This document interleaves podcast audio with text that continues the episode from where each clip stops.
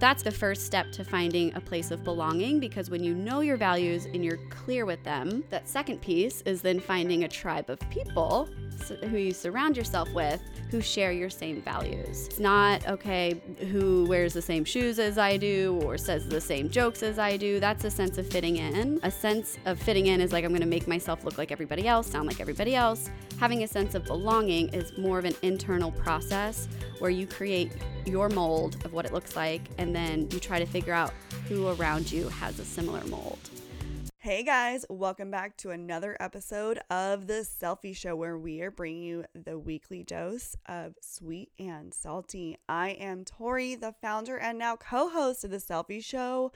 I am a nurse, blogger, podcaster, and sitting across from me is my very saucy co host. You could have said hungover. Real It's a Sunday morning.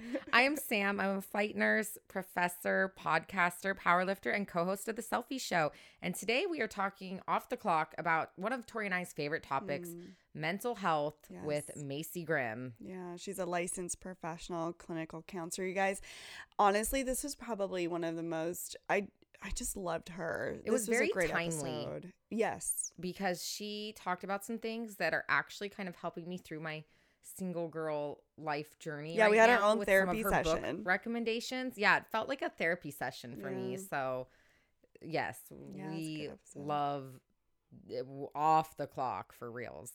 Yeah, so speaking of single girl life tip, I don't have I'm out of tips for you guys because if I had good ones, obviously I probably wouldn't be single. We might have to change up the segment. It's fine. no, I'm um, joking. Obviously, I think my tips are more along the lines of how to live a very fulfilled life as a single person. But today, I just want to be like a little petty and Mm. put people on blast. I love a petty that's moment what for I you. do best. But I just think it's really funny that last night I looked pretty good. I'm not even gonna lie. Mm. Just like I Fire. got dressed up. And I posted a fire selfie this morning on Instagram where I was like, yeah, this is it. This is the mhm. one. You're welcome. what happens to my phone and my DMs. Oh, let me Mhm. guess. Yeah. So You had some some pop off. yeah, so two like little hingy boys before I deleted Hinge and just said I'm done with dating right now, like done with it. Um, they were we both we never made it past the talking stage. Mm-hmm. Like never Yeah. anything. It was one date with each of them, and that was literally the extent. There was nothing. Was that because you were not interested, or they were like what? What happened? Like, did they ghost, or did they yeah, yeah he gonna ghost me? Like the Oh. audacity, like rude? rude. So it was um, Fuck boy status, like very very fuck. Yeah. yeah.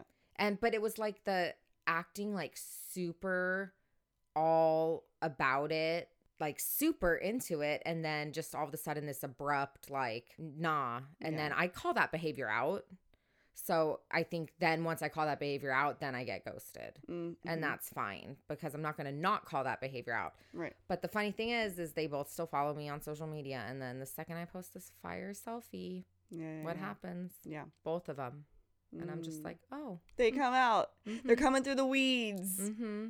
coming out. just like, oh, that's Hmm. funny. So, girls, know your worth. yeah. When Seems you- to be a common theme here. We have that common theme. That's definitely like a bloodline of this show for sure. So, post your fire selfie and don't let them come crawling Mhm. back. Yeah, there you go. You made your bed, lay in it. Boom. Okay, so mine, uh, which I think you and I have talked a lot about, is I think it's really important when other things start becoming priorities in your life. So your careers, children, Mm-hmm. personal life pursuits, you know, all the, you know, trouble starts kind of setting in and your relationship gets on the back burner. And I just really think it's really important to make sure that your marriage or your partnership, whatever that is, is a top priority. I mean, the thing about, I mean, I just think about what we're going through right now. Sam has become part of our thruple, but it's funny because it's easy for me to sort of put the marriage on the back burner. And likewise with Jake, Jake has a lot of big changes going on right now. And so taking making sure that your person, your partner is your top priority. It's Mhm. just and it's easy to do when, you know, you just sort of time I think the older you get, time goes by so much faster. Oh like, what God. is up with that? Okay, I actually think I figured it out. Okay, what? So, like, okay, when you're 12 years old, one summer is a significant portion of your entire lifespan, yeah, right? totally. So it feels like way longer because your life isn't that long. Right. But now, when you're in your 30s, Yeah.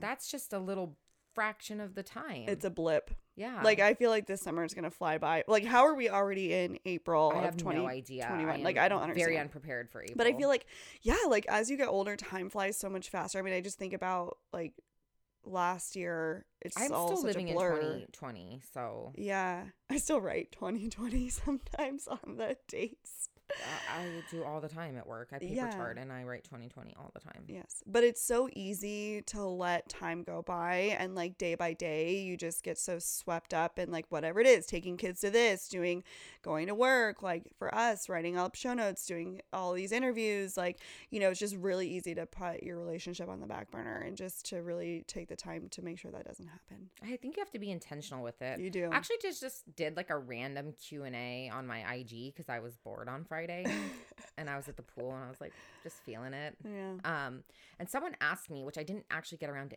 answering the question on my IG because I just had so many, but they asked like, "I'm so tired. What's like an acceptable amount of time to like be intimate with your partner per week?" Mm, And I think I'm gonna get around to like answering it on Instagram, but I'm just gonna do it here for you guys since I feel like it kind of goes along with being intentional about putting your relationship first. yeah.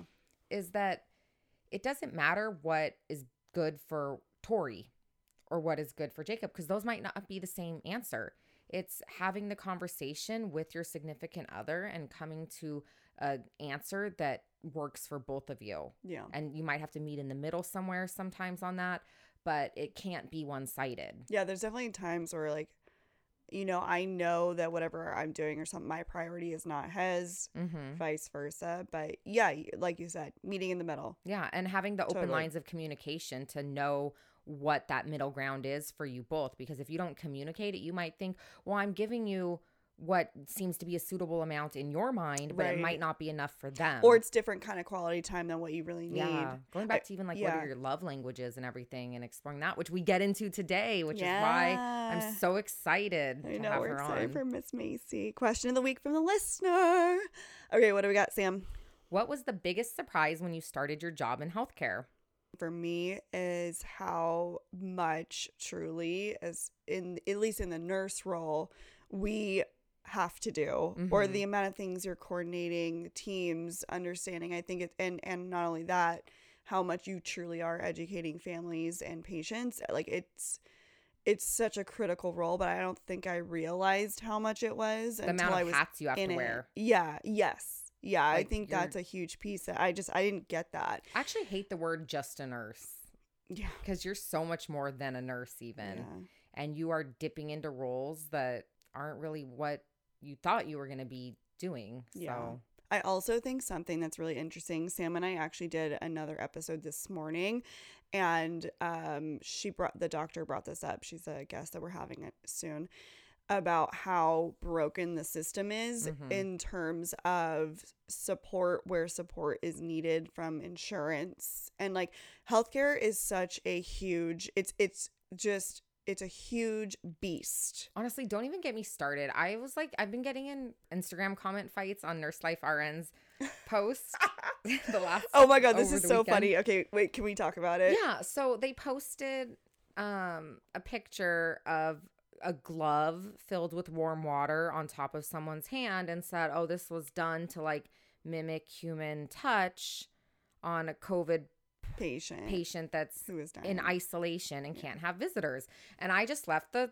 comments that mm-hmm. said, "Or hear me out, how about we do away with the ridiculous visitor policies and allow sick Yeah. patients to actually see their loved ones?" Yep. a lot of people agree with me. Yes. And I think most doctors like okay. Also, shout out. We did a full episode on Yes. this. You guys, no one should die alone. If Yeah. you have not listened to that, go back and listen to it was our in episode. December. It's a full episode on this. But yeah, she popped off on this. But even more doctors. So it originally started with ZDoggMD kind of speaking out about that. And now more doctors have been posting that like the visitor policies don't really have any science behind it. Yeah. And then someone was kind of arguing with me was like, "Well, we do this to prevent COVID patients from bringing COVID into the unit." And I'm like, "So you don't think the respiratory therapist or the nurse or the aide Or the doctor just at a or the barbecue yeah. or at a bar?" or the lab tech or anybody Yeah. else is just as risk you know and the reality too at this point is we have enough ppe we, well, and then someone said that, and they said not enough PPE to go around. Bullshit. Shrug.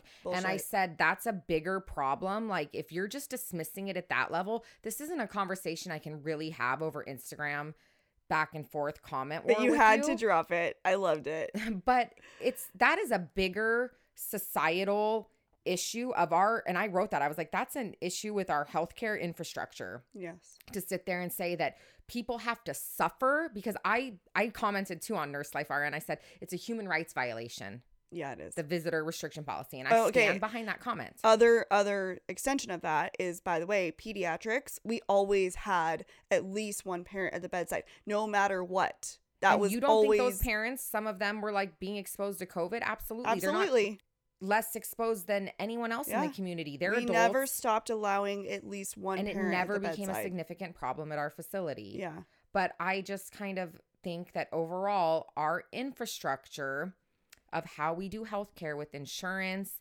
and the way reimbursement is tied and the whole system is meant, it's a business hmm and it's meant to make money. So if we're not providing PPE or all the things, that's a problem. And that's a conversation that people aren't ready for. So to just sit there and just say, well, there's not enough PPE, so that we should basically violate human rights and cause mental anguish and suffering for our patients and our family because yeah. of financial reasons is absolutely bullshit yeah when it costs like how much to make like Viagra and stuff like that. I'm like, give me a fucking break. Yeah, and how much money, you know, and, and it is an interesting thing. We're Where going on they- a tangent there's here, money but for the things they want there to be money for. well, and then the other, um, the gap between how much providers, nurses, all of us make over, let's say, you know, you've got a graph and we make this much money over 20 years versus how much the CNOs, the CFOs of these companies make. There's there are so many issues within the healthcare field that I think have to be addressed. Mhm. Like to me, the fact that you know all these higher ups make so much more money than even our physicians. Mhm. It is it boggles my mind. And I got my is. master's degree in leadership. So I've seen some inner workings of hospital administration and It's even baffling to be honest to our doctors. I have had conversations with attendings who are not who under who see this as a problem. Mm-hmm. Everyone is seeing this as a problem. But anyway, to get to the whole sum up of this, the whole back to our point is, you know, I think for me it was just a shock of how much miscommunication, how big of I think we grow up in our country to think America's the best country in the world and the way a lot we of work do, to do. Yeah, and I my own family is all the time is like, well, you don't want socialized medicine and healthcare and blah blah blah, and I'm like, I I have a lot of mixed feelings, and I'm not going to go into politics right now and just like that's Yeah. way too much for a question of the week. But We should do a whole episode on this. in general, I think that there's some happy middle, and we're not there Yeah. because the Yeah. fact that people don't access healthcare because of it being so overpriced and they're going to go bankrupt just to get basic healthcare is unacceptable. Yeah. And so I think that is kind of a shock when you start to get into it and you just see the inequalities and Yeah, it is. It's the breakdown in the system. Yeah, so that's a good question, Woo. guys. Good question. Let's uh, let's uh, yeah, was. Let's get into a nice Zen zone now to talk some good mental health stuff. So today we have Macy Grim, MS LPCC. She's a licensed therapist and also a professor at Pepperdine University. She specializes in children, adolescents, and parents. She really uses play and adventure therapy. She helps children communicate their feelings starting from a young age. And then she also works with their parents to help facilitate healthy, loving relationships. Yeah, we get into it today. We talk about all the love languages. We talk about tips and tricks and skills to help all of her patients. She was also featured, you guys, in the LA Times. Um, her article, Supporting Your Children's Detrimental Effects on Social and Emotional Learning for Children During the Pandemic. She practices individual, group, teen, play, family therapy. Macy really takes a holistic and non judgmental approach to counseling, which we both really loved. She uses humanistic, child centered care therapy. This means that she strongly believes in meeting the child where they're at and working with the family, developing strong foundations. She was just honestly such a gem and mm-hmm. I don't know, just something about her. We we clicked with her immediately. She was just so. I want to be her bestie. She's her energy to us. So I'm yeah. like, I can't wait for pandemic stuff to end because I'm forcing myself. She's so fun. Loved her. Okay, you guys. Without further ado, let's dive into the show.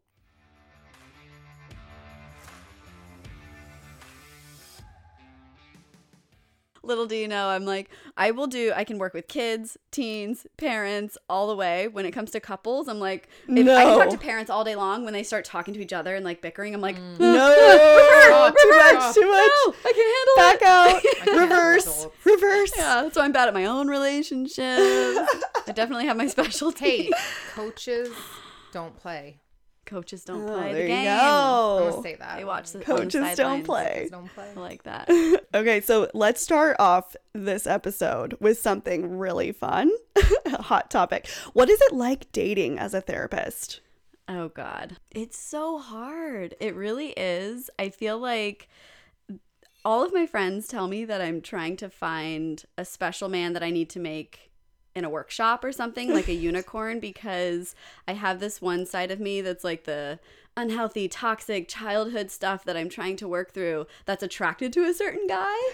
and then the other side of me that is logical and observant and it's like the therapist side of me that is attracted to a certain different type of guy and to find someone that has both of those qualities um, that fits very nicely together is virtually impossible. Like I'm kind of like battling myself with like what's healthy, what's unhealthy, what I'm attracted to, what I'm not, and so. Well, don't go looking on Hinge because they're not on there. The unicorns, because I'm looking for a unicorn and yeah. doesn't exist. Yeah, it doesn't. Mm, they do. No. They're out there somewhere. Okay. Yeah. You just I, haven't found them I've on given Hinge up the apps, but maybe this summer I'll resume. Hmm. Are you on the dating apps? I've given up the apps 10 plus times. I've re-downloaded, given them up, re-downloaded, given them up. Um, the worst part is you see the same people when you download again and you're like, why are you back? you're like, I failed. You're I'm like, why are you still here, loser? And then this you're like, damn oh, wait, al- they're algorithm. saying the same thing about me. They're like, this girl again. it's so true. oh, man. Swipe, swipe, swipe. So, do you find yourself as a therapist, like going into therapist mode? Let me assess their uh, childhood traumas. yeah, when I was in grad school, is actually when it was the worst because it was the first time I was learning all of these concepts on human behavior and how to psychoanalyze people. And so, I was actually in a long term relationship. We were living together, we were together for three years, and I would go to school, learn all this cool stuff, come home, and then like apply it to him. and, and yeah, oh, yeah, oh, and as you can see that coming from a mile away, it was a total fail because I was like telling myself I wasn't going to be a good therapist unless I could fix him, fix us, and he suffered from anxiety, depression. He had a really hard time transitioning into adulthood strangely. Mm, failure to um, launch. Yeah, and so then I I took on the job of like, oh, as his girlfriend, I need to fix all his problems. And Coaches don't play. I know that now. Coaches you know, don't play. I was a measly 21 year old when we got together. Almost a decade later, I realized that I see myself doing it, and I I have to turn it off. You know, like people always say when I'm even dating them and they find out what I do, they're like, oh you're going to psychoanalyze me. And I actually have to, like, I consciously don't do that to people um, because then it becomes enabling. Yeah. And there's like a power struggle of I need to help them and that becomes just like a toxic relationship that I don't want to be in. And so yeah, that's why I've that, been. But I have like no formal training to act. I'm mm. not a therapist, and I'm still like, oh, they for sure. I like go around diagnosing people. I need to help you. That's why I've been oh, single oh, for six years too. It's like I've cool. just avoided any and all relationships so that I don't do that. I actually think nurses do that too. Like we love the people that we can try and fix. Mm-hmm. I think that's a nurse curse too. Okay, so we're really fascinated by backgrounds and journeys. So for people who don't know you, can you give a little background about? Your childhood, where all this started? I grew up, my family and I, we, we grew up actually really poor. And my mom and my dad, they were, I mean, my mom wasn't even 21 yet when she had my sister. And so they were obviously very young parents. Um, and and when I say poor, I mean like we ate hamburger helper. We would go to the store. And my mom would be like, "Okay, we're gonna try to make dinner for the five of us under a dollar." And so that was like she turned it into a game. She was like, "Okay, how do we buy all the ingredients and make dinner under a dollar?" Um, and this was back in Woodstock, Georgia, growing up. Um, and like Vienna weenie sausages from the gas station. If any listeners out there know those, then you're my people. Like we were, my dad doesn't like it when I say poor. He says that we're supposed to say broke because poor is a mindset. I don't know, but whatever. We were poor. Um, and so being really young, growing up poor, we didn't have a lot of resources. And I ended up being like the biggest shithead. Am I am I allowed to curse? Yeah, girl. Okay. Pop I was off. the Have you biggest heard me? I was a little shithead teenager, honestly. Growing up, I would always try to sneak out of the house and hang out with boys and go to parties and all that type of stuff. And um, my relationship with my parents, we butt heads a lot. Um, and it got to a point where I was, you know, not doing well in school and I was getting into a lot of trouble. So my parents decided to put me in therapy. And I ended up seeing this one therapist for the next nine years of my life. I saw her through college, grad school, until she basically like fired me as a client. She was like, Macy, you don't need me anymore. Like, go fly. um, but even in college, I I got really lucky with the friend group I hung out with. At the time, my freshman year, I was partying a lot and hanging out with um I got really lucky with these girls because then they taught me how to have fun and like they also didn't let me fail. So by a mixture of that, going to therapy myself and then also having friends around that made sure I was doing really well in school and that I graduated college. Um, I remember seeing my therapist this one time in college when I was like freaking out about a breakup or something stupid. And she said something to me, and I don't exactly remember what it was, but she said something in a way where I was panicking about everything that was happening around me externally and then she made me realize these like strengths that I had internally and it was this like shift in my perspective of the world and myself. All I remember is feeling that shift and from then on I viewed the world differently. I viewed my relationships differently. I viewed myself differently and I was like oh my fucking God, I'm doing this for the rest of my life. Like, I want to work with teenagers, I want to work with young adults, and this is what I want to do. I want to change lives and make an impact. What a cool thing to have such strong friends and women around you. Because I feel very similarly. I feel very lucky for the friend group that I had. And it's interesting how much I do feel like they helped shape who I am today. Mhm. Like have that support system. I feel like you're Sam's like that for me too. I don't know where I'd be without my my, people girls, my around me. people, Yeah. But I also think it's really interesting that your parents started you in therapy, like yeah. kind of Yeah. early on like that, because I think that's kind of rare. I think it's still pretty taboo where people think that there's like it's a weakness or there's something wrong with going, or a lot of people don't want to acknowledge that like their children need help Absolutely. or they consider that maybe like a failure on their part or something. So I don't know. I think that's really cool. I know like I first started going to therapy in college, but fuck, I wish I went sooner. like for sure. hmm I would lie. I was like, I gotta go to the doctor because I would have to leave early from school. Yeah. And my friends are like, what's going on? They were like suspicious, and I would just lie about it. I even lied about it in college. hmm Same. 'cause I was like, Even as an adult. I'm like, oh, you know, I'm just getting comfortable telling people that I talked to a therapist that same day, you know. now I'm like, you need a therapist. You Yeah, need a therapist. right? You need a therapist. It's weird if you don't go now. Yeah. It's Yeah. trendy now, which is great. It is. It's so That's- great. Yeah, I'm here for that trend. Like, put your mental health in check. Mm-hmm. Gen Z, I think, is uh, the reason for that. Oh, they have shift like in- breaking barriers. Yeah, they had me great. worried with the Tide Pods and stuff. Like early on, I was like, this is we were concerned. we were concerned. We had valid concerns about Gen Z, Yeah. but now, aside from the personal attack on my skinny jeans and my side part, I have to say, like, I'm Dude, very proud awesome. with them for what they're doing for like social justice Yes. and yeah, even just the things that they're normalizing as far as mental health and stuff. Keep it up, Gen Z. They're my favorite I'm here for them. Yeah, they're so great. take us back to the mindset shift again. Like I'm really interested in this and how it carried you through your practice. Can you speak on this a little more? That shift happened to me when I was um, in college and a little bit even in my teenage years when I was still in, in high school, but it really happened in college because I was in a vulnerable place going through a breakup and, and things were just stressful. My grades were bad. And so that shift, I think, is something that has catapulted me into my everything that I do in my daily life, not only my career, but it's the way that I, you know, view my relationships, like I said, and it's just how I like to live my life. And what that looks like um, specifically is like I try to live by my values.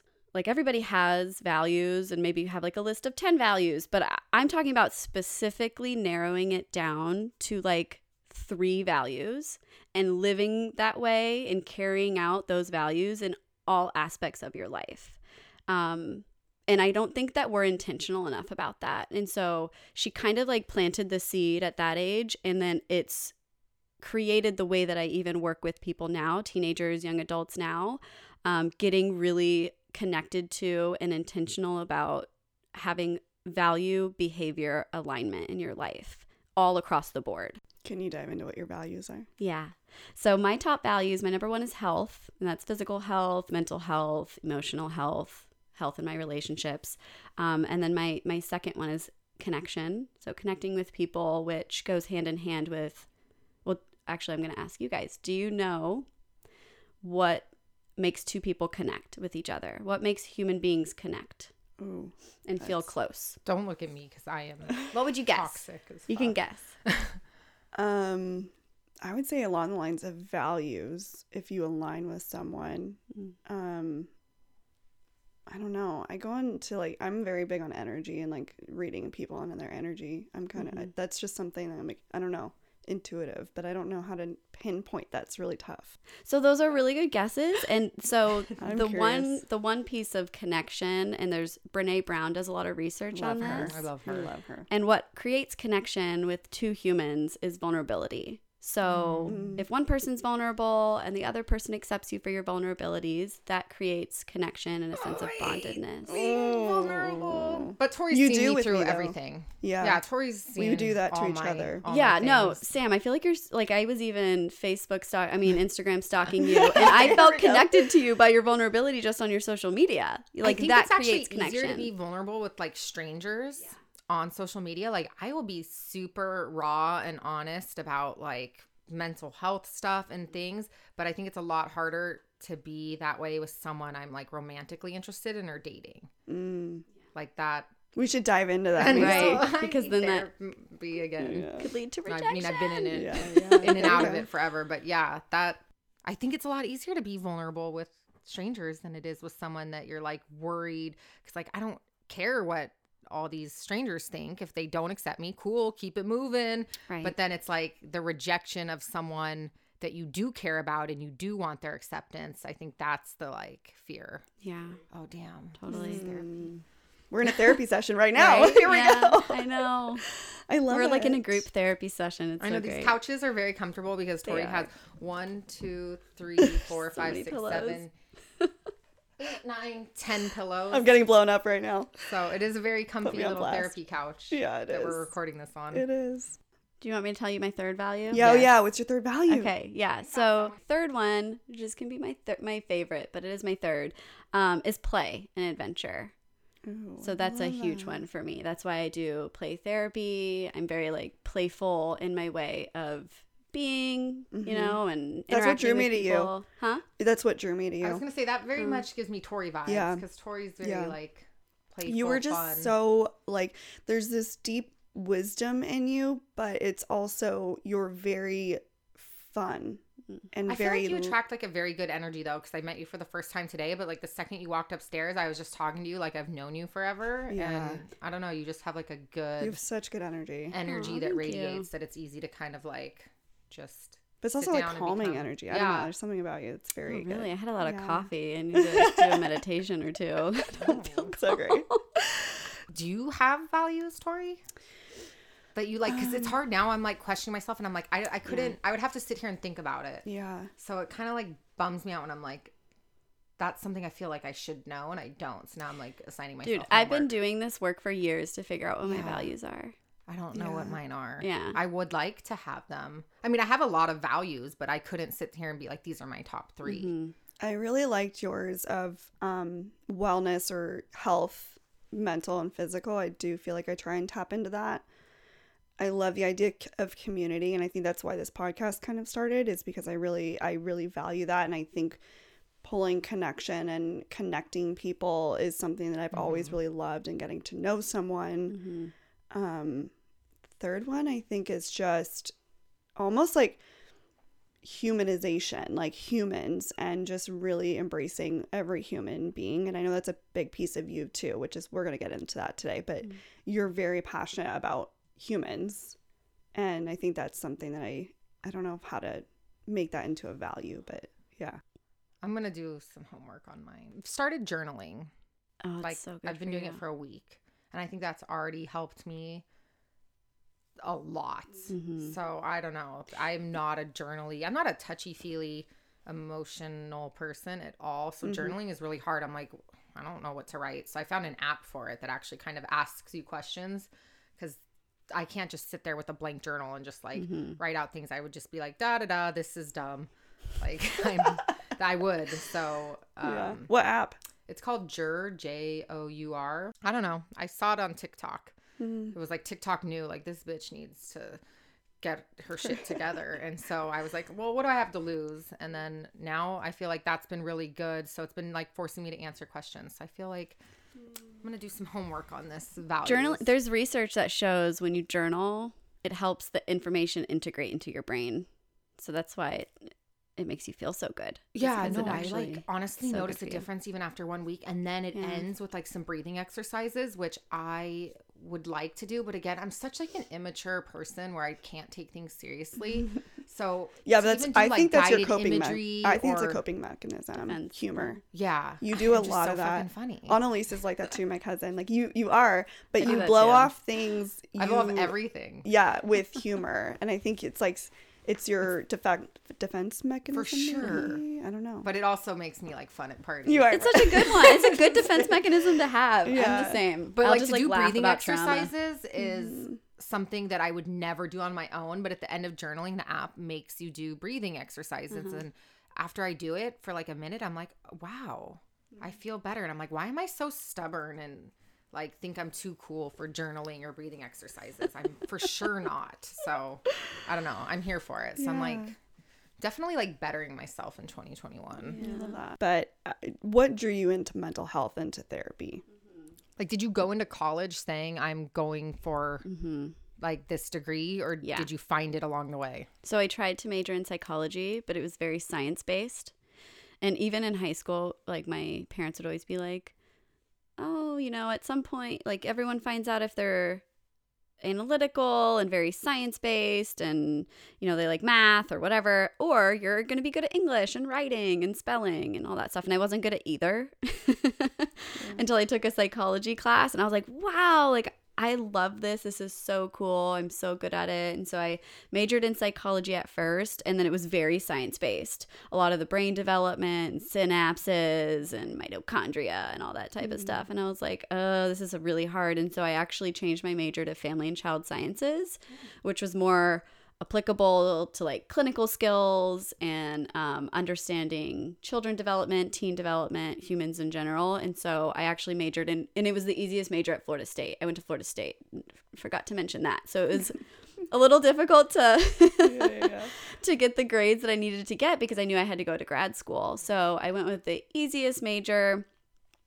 um, and I think I got really lucky because um, the grad program that I went to, even in my interview, they were saying that they look for a lot of balance in people. Like, um, if you have all A's in this program, could be signs of like perfectionism, anxiety. And so um, I got into my grad program at Georgia State University in Atlanta. And I remember one day in the class, I had, there were like people that would go extra early to class and sit at the front with their notes and um and I would kind of like mosey in in my athleisure wear, planning on going to the gym at some point, and like, yeah. And so, and I kind of sat in the back. I remember there was a class where I was painting my nails in, and I was like, oh my god. Looking back at that now as an adult, I'm like, oh my god. Um, and I remember there was a class uh, where we had supervision, And I was just so good with teens because I was easygoing, type B personality. I wasn't super perfectionist and anxiety driven. And it was just very laid back. And I was good at building rapport. And I just remember coming home and my boyfriend at the time he like was having a hard time acclimating to adulthood and so he would have like bad days every day and i went into the bathroom and i just talked to my dad on the phone to tell him how good of a day that i had and i just cried like uncontrollably cried and i was like I cannot believe I found a profession where my type B personality, being late to class, like more easygoing playfulness in grad school, like works for me. Helps me build rapport with people, helps me be really good with teenagers because they are kind of like that too. And Right. um, so pairing that with then the knowledge and the research and, and the books that you read and you know all of that crap you can you can always do. Um, but it felt like to the root of who I was as a person was a really good fit for how I wanted to spend my career. That is absolutely. That's like a very yeah. calming feeling too when you kind of finally like, oh, I found it. I didn't have to fake it. yeah. Yeah. Yeah. Yeah. I could have used you when I was Yeah. a teen. so I want to dive into that because the patient population you work with is, Mm-hmm. I think it's remarkable. And I don't know, I don't, I know teens. I'm like, that's so, um, like I think back to my teenage years and I was a shit. I was an asshole. I was, yeah. And I'm like, to rein that in. Yeah. that I love that tough. population too, though. I've always because I worked at a group home with teenagers. Mm-hmm. I seriously wanted like what you're doing was always my dream career. Mm-hmm. I was a psych major and then I switched to nursing, and I worked like I was a cheerleading coach for teenagers, and then I worked at a group home for teenagers, and I love that population. They're so funny. They're so. I mean, it is not for everyone, but that is my favorite population. So the way that I work with all of my teenager and young adult clients, it's kind of in three different sections. The first piece of it is um, self identity, uh, all of self esteem, um, becoming because in that in that age range you're trying to figure out who you are and what you can offer the world and like even when you go to school every day you're kind of like bouncing off your personality to people and trying new pe- personalities on like do they like this do they not like this are they going to make fun of me if i wear this Identity Um, versus role confusion. exactly. Erikson's psychosocial stage. You have Shout out such a to good memory. Pediatric nursing professor. Love that. Yes. That's on. Uh, oh, I lecture Got on it. that tomorrow. Oh, 8 a.m. There you go. Exactly, exactly. So, um, so being able to sit with them in that space of um, figuring out where they belong instead of fit in. So we are biologically rooted to be around other humans and be with each other. You know, in the archaic times when we were cavemen, it's it's kind of like a fight or flight response because if you broke your leg and you couldn't keep up or if you were too far from your tribe then you would literally die. You get eaten by a lion and you die. And modern day what that's feel what's that like for teenagers is when you walk into lunch and you don't have someone to sit with your sympathetic nervous system is in You fight or like flight mode die. and you feel like you're going to die. Exactly. And so that's very anxiety provoking and scary. Um, so, getting to a point where you can identify with who you are as a person, be clear on your values, um, you know, that value behavior alignment where you might have a teenager say, One of my biggest values is family, and yet they're sneaking out of the house and lying to their parents. The, the misaligned values and behavior is what causes distress within people. And so, instead of them feeling like, you know, I don't discipline them, obviously I'm their therapist. And so it's a totally different space than they have with anyone else in their life where they can just sit back and say, instead of feeling defensive so they don't get in trouble of why they're doing things, they can sit back and say, okay, instead of feeling extrinsically motivated to not do something, so not doing something because their friends are telling them not to or their parents or whatever external motivation, they want to feel then internally motivated not to do something. And so that is creating a strong foundation of your values and your morals and your belief system and your sense of confidence and sense of self. Um, and that is kind of like the first piece of working with them um, instead of just feeling like they have to come up with excuses of why they're doing things. It's like, okay, intrinsic motivation. Um, I want to care about my grades because this is what I want my life to look like. And I want to not sneak out of the house because I want to be a good daughter or whatever. Um, not do drugs because I care about my body. And so that's like the first step to finding a place of belonging because when you know your values and you're clear with them, that second piece is then finding a tribe of people who you surround yourself with who share your same values.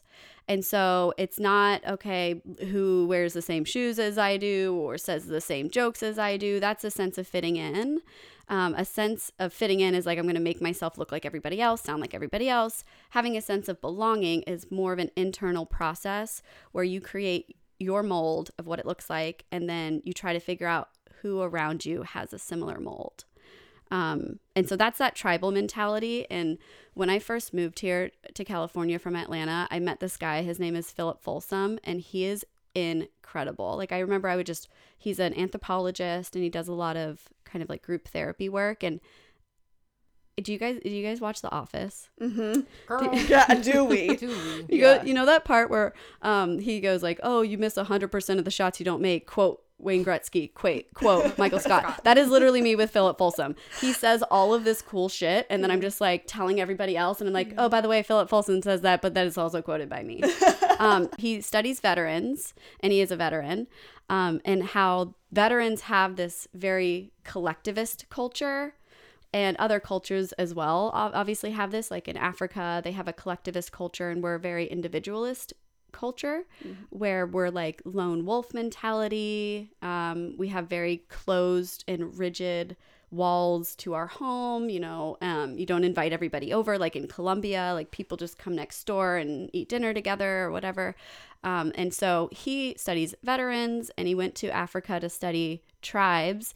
And there were these tribes where they literally didn't have a word for my. So if they said like my hamburger, my child, you know, my water, whatever it is, the only word would be our. So they say our children, our hamburger, our water. And um so the African proverb that he always says, who I'm like quoting the African proverb, quoting Philip Folsom, and then now I'm you can quote me. Um, if you want to go fast, go alone. If you want to go far, go together. Oh, I love that. And so. Yeah. yeah, having that tribal mentality when you're finding a sense of belonging that feels organic, that feels natural, and surrounding yourself with people that have similar values, that's that second piece that's so difficult. And so in there, you work on healthy boundaries, um, you know, finding that alignment of your values and behaviors and other people. Even when, like, I'm the kind of person, and Sam, we were kind of talking about this before, where in 2020, you like cut a lot of people out. And I don't have time for people in my life that don't have the same values as me. You know, like Yeah. it back in the day, like party friends, they served a purpose. And now, if you don't have those similar values, I even, funny enough, like met Tori at a party. Mm-hmm. And I smelled the growth mindset a mile away. I was like, you. we both were drawn. yes. I like met you and I was like, oh my god! I literally called. She called, called me the next day. Sam and I was like, we have to get her on the podcast. Yeah, because we were talking about health Yes. and connection. And, And being Tori and I mostly like text. She literally called. No, me. I She's called like, her. Okay, so I met this girl. You Yeah. are going to, to love die. her. Yeah. Yeah. I was like, we. I just. But Tori same. knows I'm like all about. That's Yeah. why like your energy. When I first met you, I was like, oh yes. Fuck yeah. But Tori like already knew. She's like, this girl, mm-hmm. you're gonna love her. Yeah. and it's been the hardest process to realize your values and then realize people in your life that don't necessarily align with you. It's hard too when there's people that you want mm-hmm. them to align with you and they don't, and having to admit like once upon a time mm-hmm. our relationship was something, but now it's not. And it's really hard to acknowledge that because you want so badly them to have have, grown with you and maybe they didn't. And that's so hard to acknowledge and to even then give up. It is so hard. And I think that that's been a challenge of mine just for the past few years. I've been learning how to distance myself and um, and surround myself by like-minded individuals. And I, I kind of the way that I think about it now, even with everything I'm doing in my career and even my social life, um, I'm I'm kind of like on this train, and I can't slow down if you don't want to also be on the train. Anybody that wants to be on it, cool, awesome. You want to talk about health, you want to talk about wellness, Yeah. um, you know, you want to have these things in common because you're passionate about them too. jump on the train. But I All aboard. right exactly but i would be doing myself and honestly my tribe and my work and everyone around me my relationships a disservice if i slowed down for you Right. yeah. um or waited I think that's why Tori and I have become so connected at the hip, though, Yeah. because we are on, on a, a train. mission right We're now. train. Our train has left the station full steam, and Mhm. Yeah. we love the people around us, Yeah. but it's either like get on board our train or Yeah. Right. we're See you choo later. chewing off. I into do the feel like our life trajectory over especially over the past year is really like yeah, we're on a train. yeah. We're going. You know what I'm excited for, Sam? What? Hot girl summer. Say less. I love me a hot girl summer, and I am prepping for that right now with Just Thrive Probiotics. It is taking care of my gas, my bloating situation, indigestion, my old age heartburn that's happening, and one of the biggest benefits is skin. So the mm. changes in my skin Same. are starting to show since I've started taking it, and I am locked and loaded for Skin, sleep, your mood, all the Yeah, things. we know my mood needs all the help we can get. So thank you for that. Yes. All right. A little bit about the products, you guys. They have 100% survivability once digested. They are vegan, non GMO, soy free, dairy free, sugar free, salt free, nut and gluten free as well. They are clinically proven strains for leaky gut with nine other ongoing human clinical trials. They are powerful immune and brain support. Say goodbye to your uncomfortable bloating, embarrassing, and gassy leaky gut. And guess what? We even have a code for you guys, the Cellfie listeners. If you head over to justthrive.com, use code Cellfie15, you will get 15% off any order. Head over to justthrive.com, use code Cellfie15, justthrive.com, code Cellfie15. All right, you guys, let's get back into the show. I'm curious your thoughts on um, the past year with how COVID has affected people in general. Because finding your tribe, right? Like you and I met at a party, and you know, teens obviously finding their people and their tribe is like a one-on-one interaction. But how do you how do you feel COVID has affected our everyone? honestly it's so sad that all of these businesses are going down i'm busier than i've ever been because Yeah. people are suffering they're in imagine. pain and they're hurting I'm glad in the sense though that you are busy, meaning people, people are are- actually yep, seeking you out 100%. instead of just taking the hurt and the pain and bottling it up or trying to take it on their own. yeah I'm glad that people are actually going to you. Yeah, Yeah, and this pandemic has been a perfect example, and I was preaching this even prior to the pandemic of how loneliness is Mhm. literally killing us. Mm-hmm. Um, so like feeling lonely cause comes with feelings of depression, anxiety, um, even like inflammation in our bodies, which causes disease, and uh, so that was something that I was preaching prior to the pandemic, and then now, uh, supposedly we're you know supposed to be more connected in our world now than ever before, right? Like Mm. with technology and social media. Um, if there was somebody from my high school that I wanted to reconnect with, I could literally find them right now on Facebook, even if they were living in Japan. And If you went to high school with, them. me though, please don't follow. Yeah. I don't want to connect with you. Uh, but however, with the rise of technology, we're actually more disconnected, uh, just to being vulnerable, even, which causes real connection than posting all these things that where our lives are perfect, and you know we get into this comparison trap. Um, and now with the pandemic, I feel like we have to do things to mitigate the already snowball effect of the detrimental of impact that this pandemic is going to make. Like I don't think we can even grasp how much we're going to have to like undo because of this pandemic. I think the future is going to be probably classes like in elementary school and high school for just socially connecting with each other. I think the future of therapy is group work and learning how to heal each other. Um, I do adventure therapy and I went to a conference in Australia and I met this woman from Botswana and she was telling me how our way of doing adventure therapy, I don't know if you guys know of this, but it's where a kid goes backpacking for like 30 days out in the wilderness and um, Outward Bound also does that here. And so, and then they come back and then they're supposed to be like fixed, right? And she was saying in Botswana that they do they still the teen will go off and do their retreat or whatever to learn the skills of communicating. And then she says that they also spend like 2 weeks with the community on teaching them how to then accept the child back into the community. And so, not only the parents, but the neighbors, the schools, the teachers, like everybody that interacts with this child, um, you have to learn how to do things different and accept them back into the community. And so, with this pandemic, I was forced to, it's really hard to do virtual therapy with kids. Like they'll they'll just like set you up at like this fake tea party or whatever and then like run off and forget about you and you're like hello. So i was forced to actually work a lot more with the parents and it has completely transformed my practice um, to do a lot more parent work a lot more family work and a quote that i usually use to kind of help parents understand the importance of what they're doing with their children is if a flower is not growing properly you don't adjust the flower you adjust the soil so if it's it's really Environment. profound. right, Yep. the environment, and you know And you who's can work one the on soil? The gardener. Who's the gardener? The parent. hmm Right. Exactly. Yeah. And so you can work one on one with these teens or whoever, you know, teaching them the skills and how to communicate and healthy boundaries and all that stuff. Um, but for the integration of things to really shift in their world, it's working with their teachers, their parents, people in their life, their family.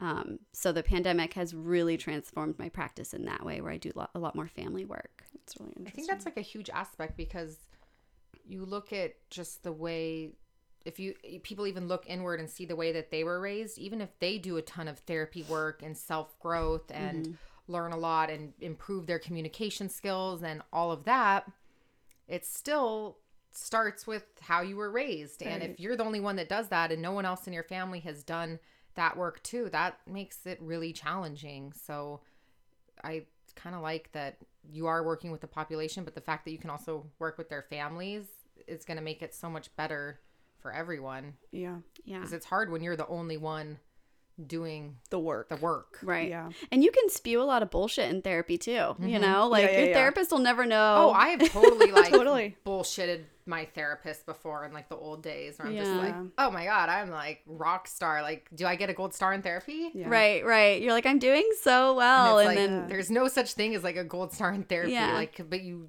yeah you try to like act like you've got it so together and it's like and then in family work, and then, you know, if, if you're in couples work with your partner, they call you on your bullshit, you know? Yeah. yeah So, so that's the second piece is the tribal work. And then the third piece, so once you have this strong foundation of yourself and then your tribe who also shares your values, you are then stronger and bigger and better to go out into the world and to make a difference.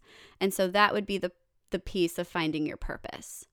And your purpose is something that you love you love doing, that you're passionate about, you're good at it, it helps people and it makes you money. That those Mm. all those combined together, that is your purpose. And so once you have your army and your values, you go out into the world and you're like, okay, how do I want to make a difference? How do I want to give back? How do I want to help others?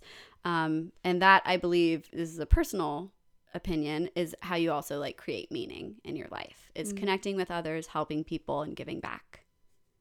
Let's talk about the correlation between mental health and physical health. Mm. Because I think this is something that we were talking off camera about this. I feel like there's, you have your practice, right, in the mental health, and we have in nursing and healthcare, we have physical health. But I think there's huge disconnect. What are your thoughts on that? Oh my God, it's such a disconnect. I feel like you are doing a disservice by talking about one without the other with any person you're helping. Mm-hmm.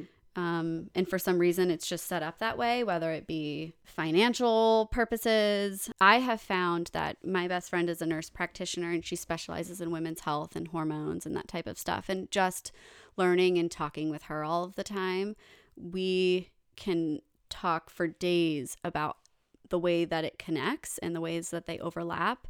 And it makes me upset that I work with a lot of pro bono clients just because social justice is like growing up poor and then being in this field. It's something that tugs on my heartstrings. And I'm working so diligently with these people that don't have a lot of resources and under resourced populations. Um, with the mental health stuff, they've got that down. However, I can't speak to, and it's out of my scope to speak to, even though it's my interest, how what you're eating every day impacts your mental health.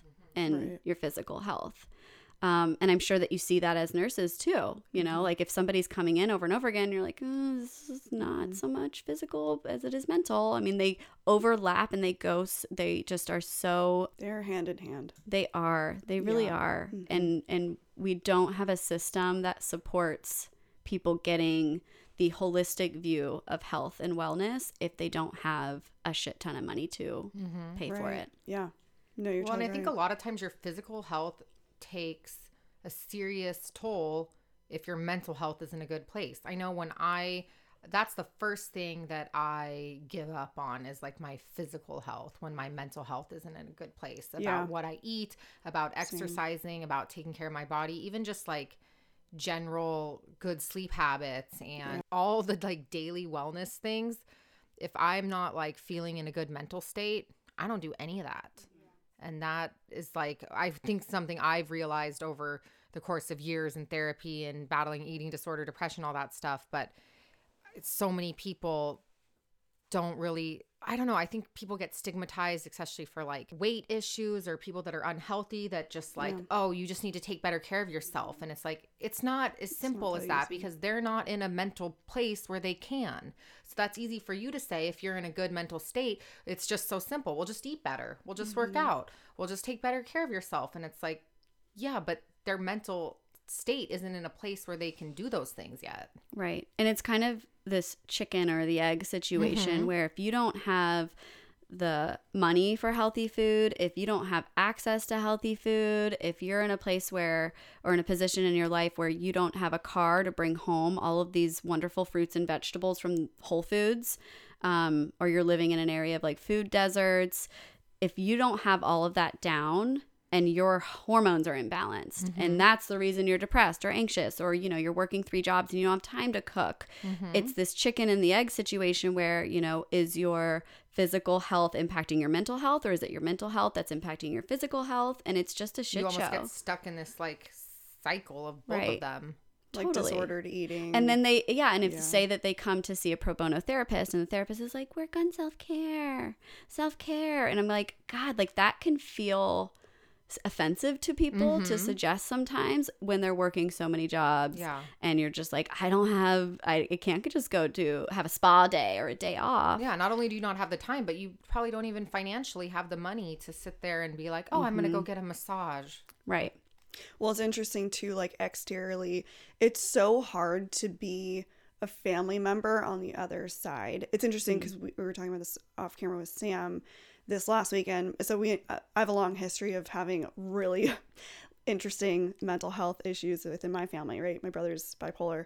My cousin is undiagnosed something, and this last weekend, she um, over a holiday, which my family's gonna kill me for saying this, but she was so in a state of she literally could not get out of bed depression slash maybe borderline suicidal and so there it was a crisis in our family right? Mm-hmm. But it's so hard to understand it even as like a family member. And so it's interesting because i i'm so passionate about having professionals and having someone like you to be able to come in and say how are we going to fix the brain so we can eventually mm-hmm. fix the physical? Because she's in a state where she can't even like take care of herself.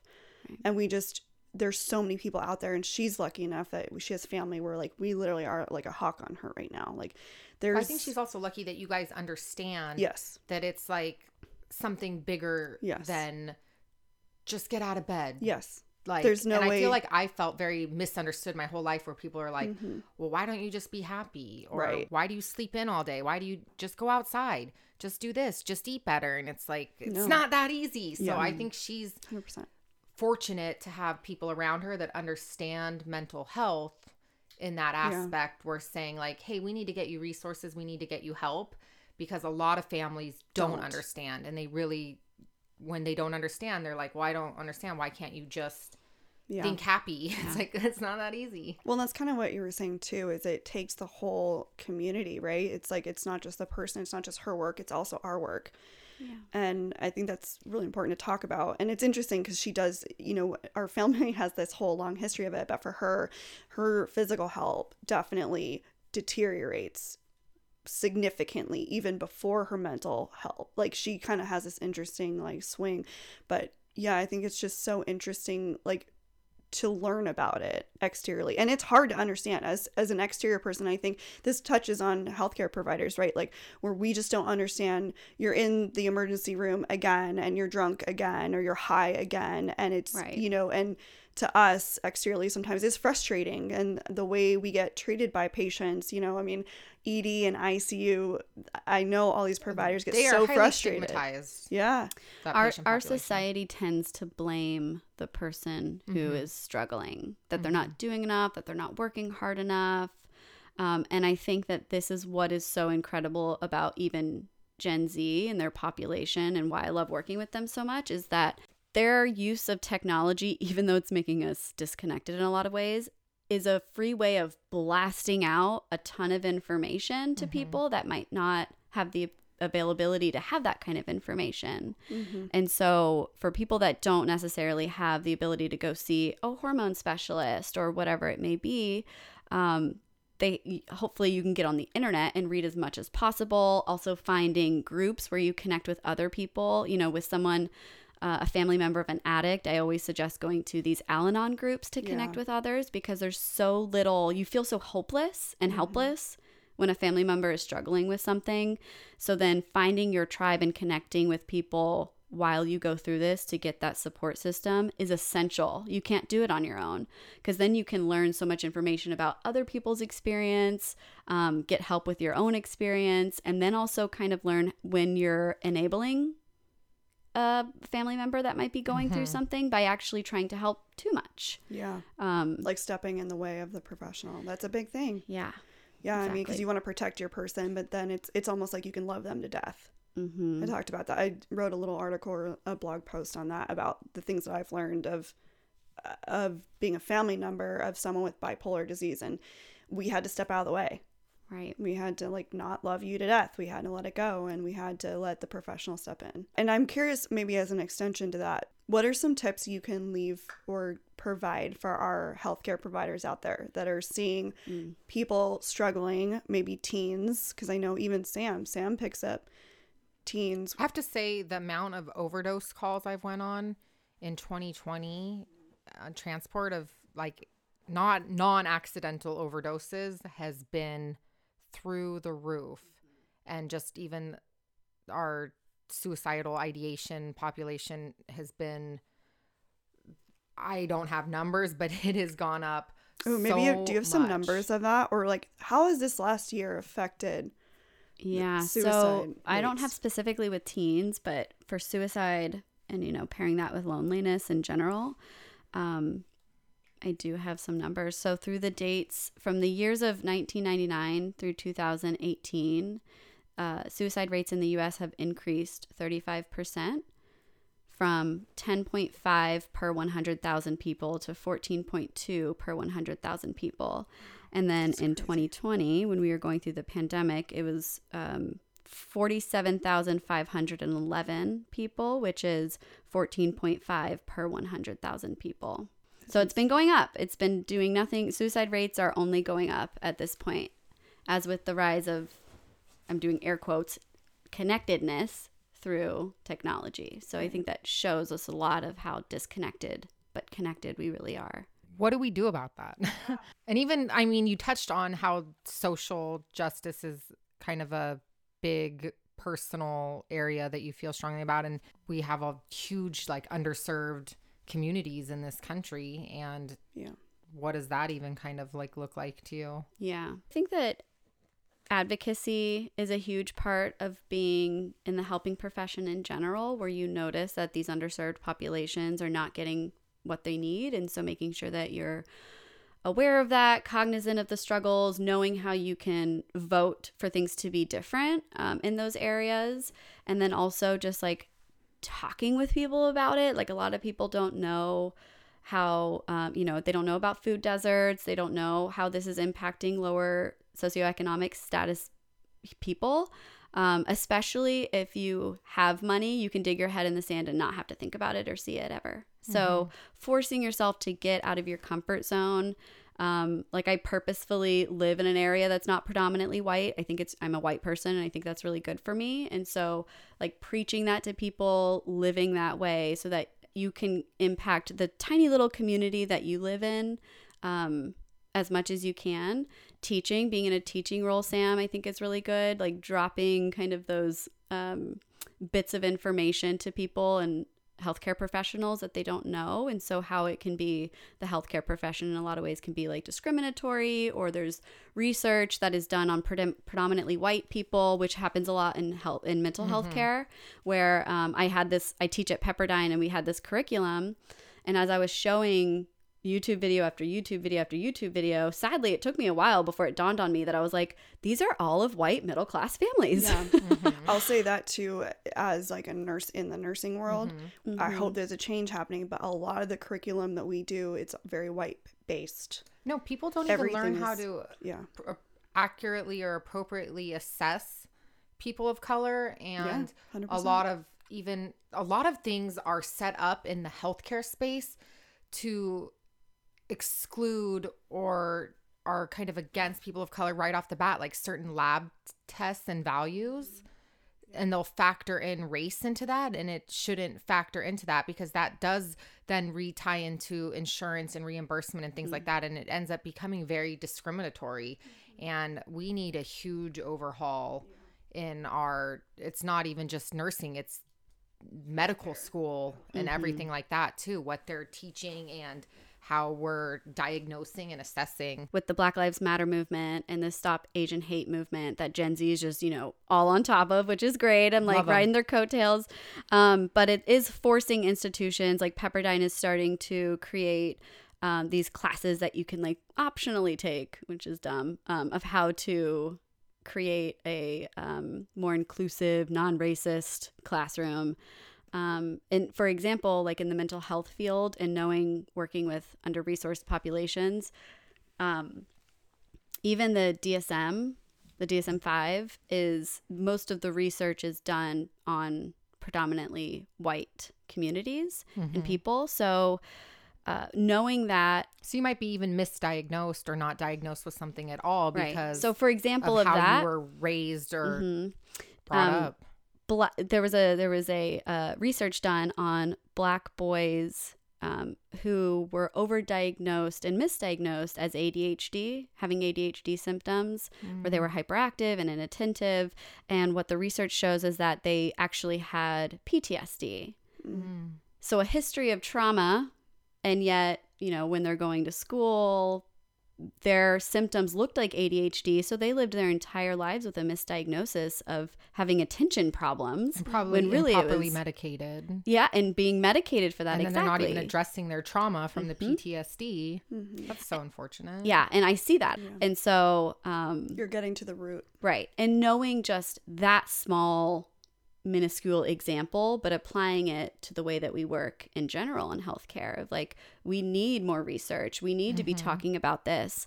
Um, white people need to be talking about it with their white friends. Like, this is something that, w- that needs to be addressed and changed. And I think Gen Z is going to like they're so on top of it and they're so They're leading. they care like even during it was so cool i work with gen z a lot and even during this this election they're not even able to vote and they were like sitting on my couch crying. Yeah. And i'm like what? What? Like Well, i did not care about there kind of, politics like, in high school. raising awareness Mhm. about like go out and vote and all that. Yeah they care so much. And i'm like i didn't this i was not like this at my age but it's just part of like their generation they want to fix things they want to make things better for everybody and make sure everything's very inclusive and um, I think it is the one piece of having access to information. So when we grew up, we didn't know anywhere other than your city that you grew up in Right. and your Right. school because you're not we didn't have any social media so you're not seeing how anyone else lives or anything unless you had parents that took you out of your element and you traveled and you got out and you saw things you were super in your bubble and I grew up in Orange County in a super micro bubble. Mm-hmm. And even in high school, we just still didn't have social media. Again, in my bubble. And the older I got, and the more I actually read, watched things, listened to people from other communities, yeah. it it is. And it's like they're getting access to that from the youngest age to really see like my existence of reality isn't other people's Yeah. reality. Right. And my version of America isn't necessarily someone else's experience or version of America. And so I think that's why they're able to, I don't know, they just have such a bigger like heart for well, and I think also a big other piece people. of that is being okay with that and understanding that, and Mhm. also like being able to take it a step further and being like, that wasn't my reality, but how can I make it better? Yeah, and I think that's a lot of what our generation's experiencing because we're like kind of coming Yeah. to the realization of like, oh, Mm-hmm. this is how I was raised, this is how what I was exposed to, but now I'm seeing more and able to do more and I'm capable of better and how can I use my voice for good whereas they're getting kind of raised in that and they're just coming out the like gate swinging Right, like totally. let's make some CDC change. The CDC actually um, is projecting that by 2060, so in 40 years ish, um, that it's going, the population is going to be 44% white, and then it just breaks down other uh, racial groups. But it's like we have to modernize, modernize the way that we do things because the majority is not going to be the majority anymore. Minorities are going to be the new minorities, and so we have to pick up the pace. We got to Yeah. figure Figure out out. and um, we have to figure out new ways of doing things that are more modern and take into account everybody's experience and everybody's racial and ethnic background in the healthcare system. We're So- going to have no choice. What about access to mental health care just in our country's system with I know even me, I have insurance from two jobs, but it's still not very affordable for me to go to therapy. Oh, I it's was- the worst. Yeah, and I will say worst. this even this last weekend with my cousin. We were even thinking about trying to get her admitted to uh, anything, and it, they were all full. hmm So we had we were like, okay, we honestly don't have an option there. And then I just remember trying to even get one of her doctors on the phone. It was just it's like it's hard. It's just Yeah. so hard to navigate. Yeah, what are your thoughts on this? It is so difficult and it seems as if the the therapists that are very effective and efficient don't have to take insurance and so um, they are less likely to work with uh, with a sliding scale or pro bono clients and um, and it's so incredibly frustrating and difficult and there's not much that i can do about it. All i can do is like model it you know like i keep a large portion of my and it's funny because i feel like in my small practice i'm in private practice and i kind of like force the way that my practice runs to be how i want the government to be. Yeah, I was gonna say like what can We're we like- do?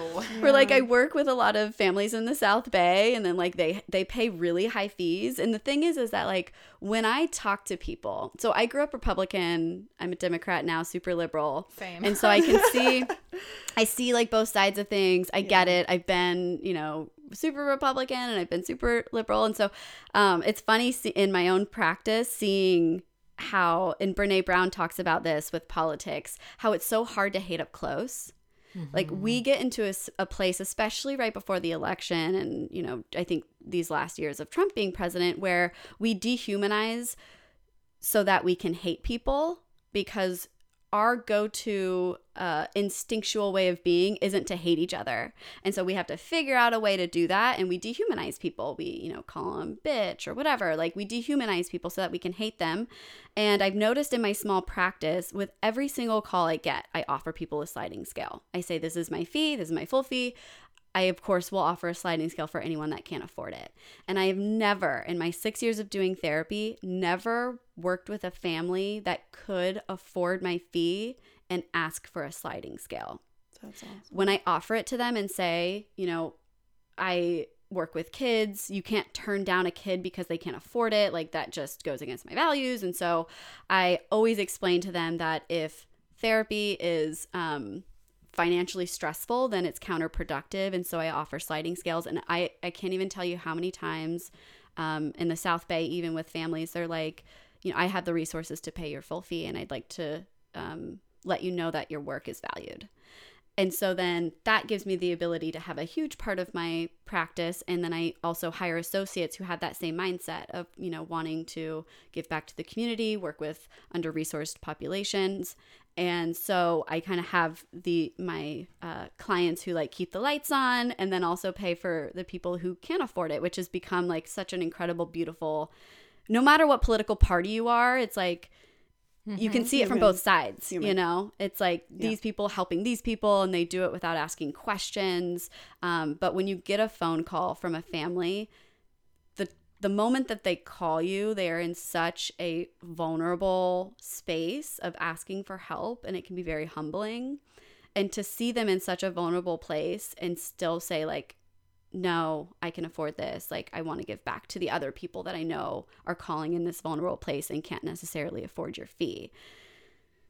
Whew. Like, that Yeah. gives me goosebumps every time that it happens. It's so, um, it's incredible. It's honestly like, it gives me faith in humanity on a level that I think other people don't get to experience and take that into consideration when they're fighting with each other about politics. Do you have um, a patient in your mind that sticks out that was you feel like was the most rewarding experience? Mm. The thing about being a therapist is that it is so incredibly rewarding sometimes and it makes it worth it, but no news is good news. And I'm sure the mm, same with mm-hmm. nurses. Mm. So, like, I teach them all these tools and all these skills, and I hope I make a difference. And then they leave. And then if they don't call me, that's actually a good thing. They never call to say, Hi, I'm doing so well. I just want to catch you up on my life, but I don't need you. you know, That's that, true. that doesn't happen. Yeah. Um, it happens sometimes. Sometimes I'll get emails or letters, um, but it happens so rarely that that is probably the, the most difficult part of it is that you just, you know, you say goodbye and you hope that they don't need you again, but then you don't know what happens to them.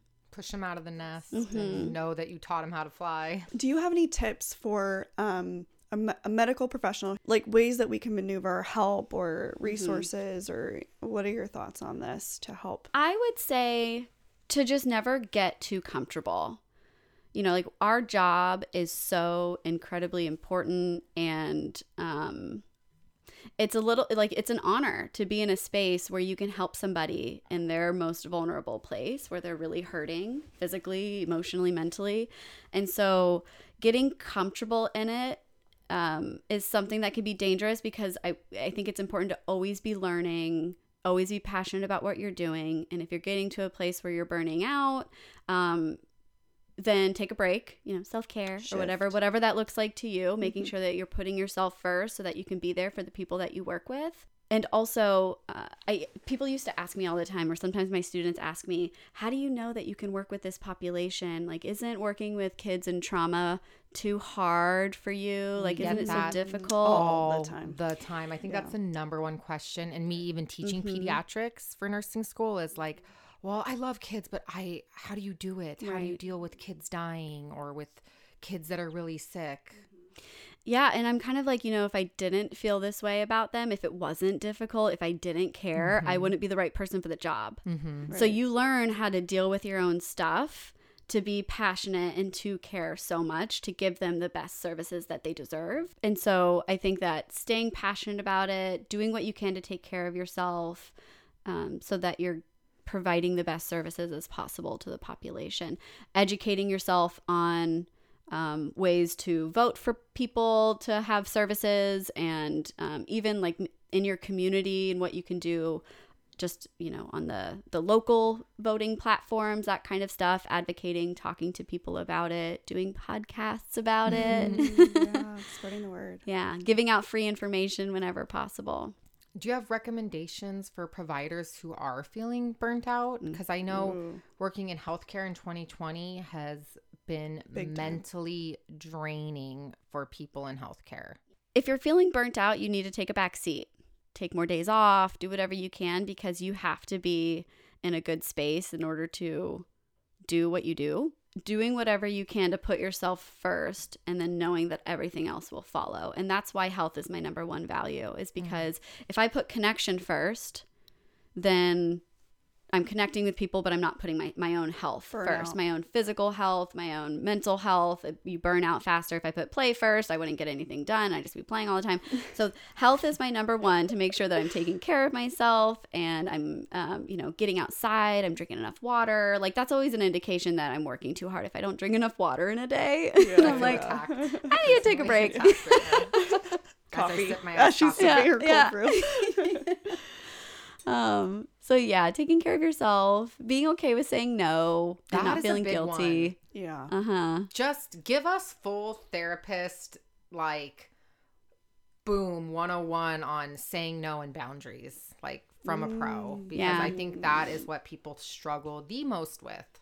I've gotten to a place where I love pe- when people tell me no and don't give me a reason why. I'm like, yes. The reason why I feel like I'm good at Yes, saying no, but I feel like I have to have this whole excuse, like excuse, lie. justification.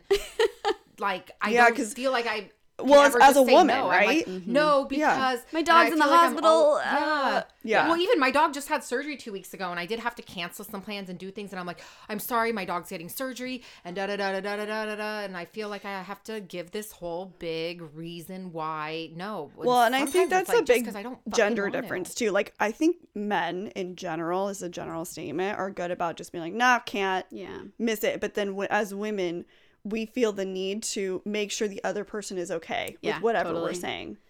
Yeah. Like caretaking Mm-hmm. to the point. I've never thought of that. Just because I I literally say no, but without the whole backstory. I don't even know how to say no without. Yeah. Yeah. You guys have full reign to tell me no at any point and I will not get offended. I when people tell me no and don't give me a reason, that makes me feel comfortable to tell them no, them no when I don't want to without giving them a reason. So it's like this boundary that you're setting because you love somebody, you know? You're like you're modeling it, you're saying like, you know, I'm going to put myself first and I'm hoping that you're putting yourself first too. And I think that that is essential to even me and my friendships. Like my friend, my best friend, um, the nurse practitioner, she'll go off the map for like months at a time because she gets like super overwhelmed and is introverted. And she like won't respond to my texts, won't call me back. And in the beginning of our relationship, we've been friends for 10 years now, 12 years. I would get like offended and like hurt, and then she'd have to apologize. And now I'm like, do you, boo? Like, this is a great um, example of how I need to do that sometimes. Like, blow people off to put myself first. And so the more that you can do that and you model it, um, that also gives the other person the opportunity to tell you if they're they're hurting your feelings instead of this like passive aggressive like well they're not talking to me so i'm not going to talk to them. It's like oh this hurts my feelings. Okay what is it about me not answering you that hurts your feelings? I feel like you don't like me anymore. You can be like well that's not it. I do like you. I'm overwhelmed. You know? Like it becomes more of a um, authentic Mhm. conversation where you're learning more about each other rather than going above and beyond to make sure that this person's feelings aren't hurt and then you're not putting yourself first. I am the person who doesn't answer. Mm. And I, I don't, with you, I feel like it's it's Sam and I that, that's different. But um, in my friend group, I find myself. I'm the worst. Yeah. I get text messages from people that say, just pulse check. That's no, one thing in my friend group of Natalie, Emily, Lisa. I'll go days Yeah. without responding to their text, Yeah, and they'll be like, "Sam, pulse check." we both have our separate. Or if I don't group. post on social media for a day, because sometimes I won't post on my stories, and they'll text me and be like, "Okay, you don't answer text, but I see that you're active on your stories, so I know that you're at least alive. But now you haven't answered my text in three days, and you haven't posted any stories. I just want to know that you're breathing." And I'm like, "Yeah, sorry." Yeah. yeah. I think that's another big boundary. Social media. Let's talk about that. Mm. Okay. What are your thoughts on this? I've read some things about research saying that it's made mental health and depression worse. Mm-hmm.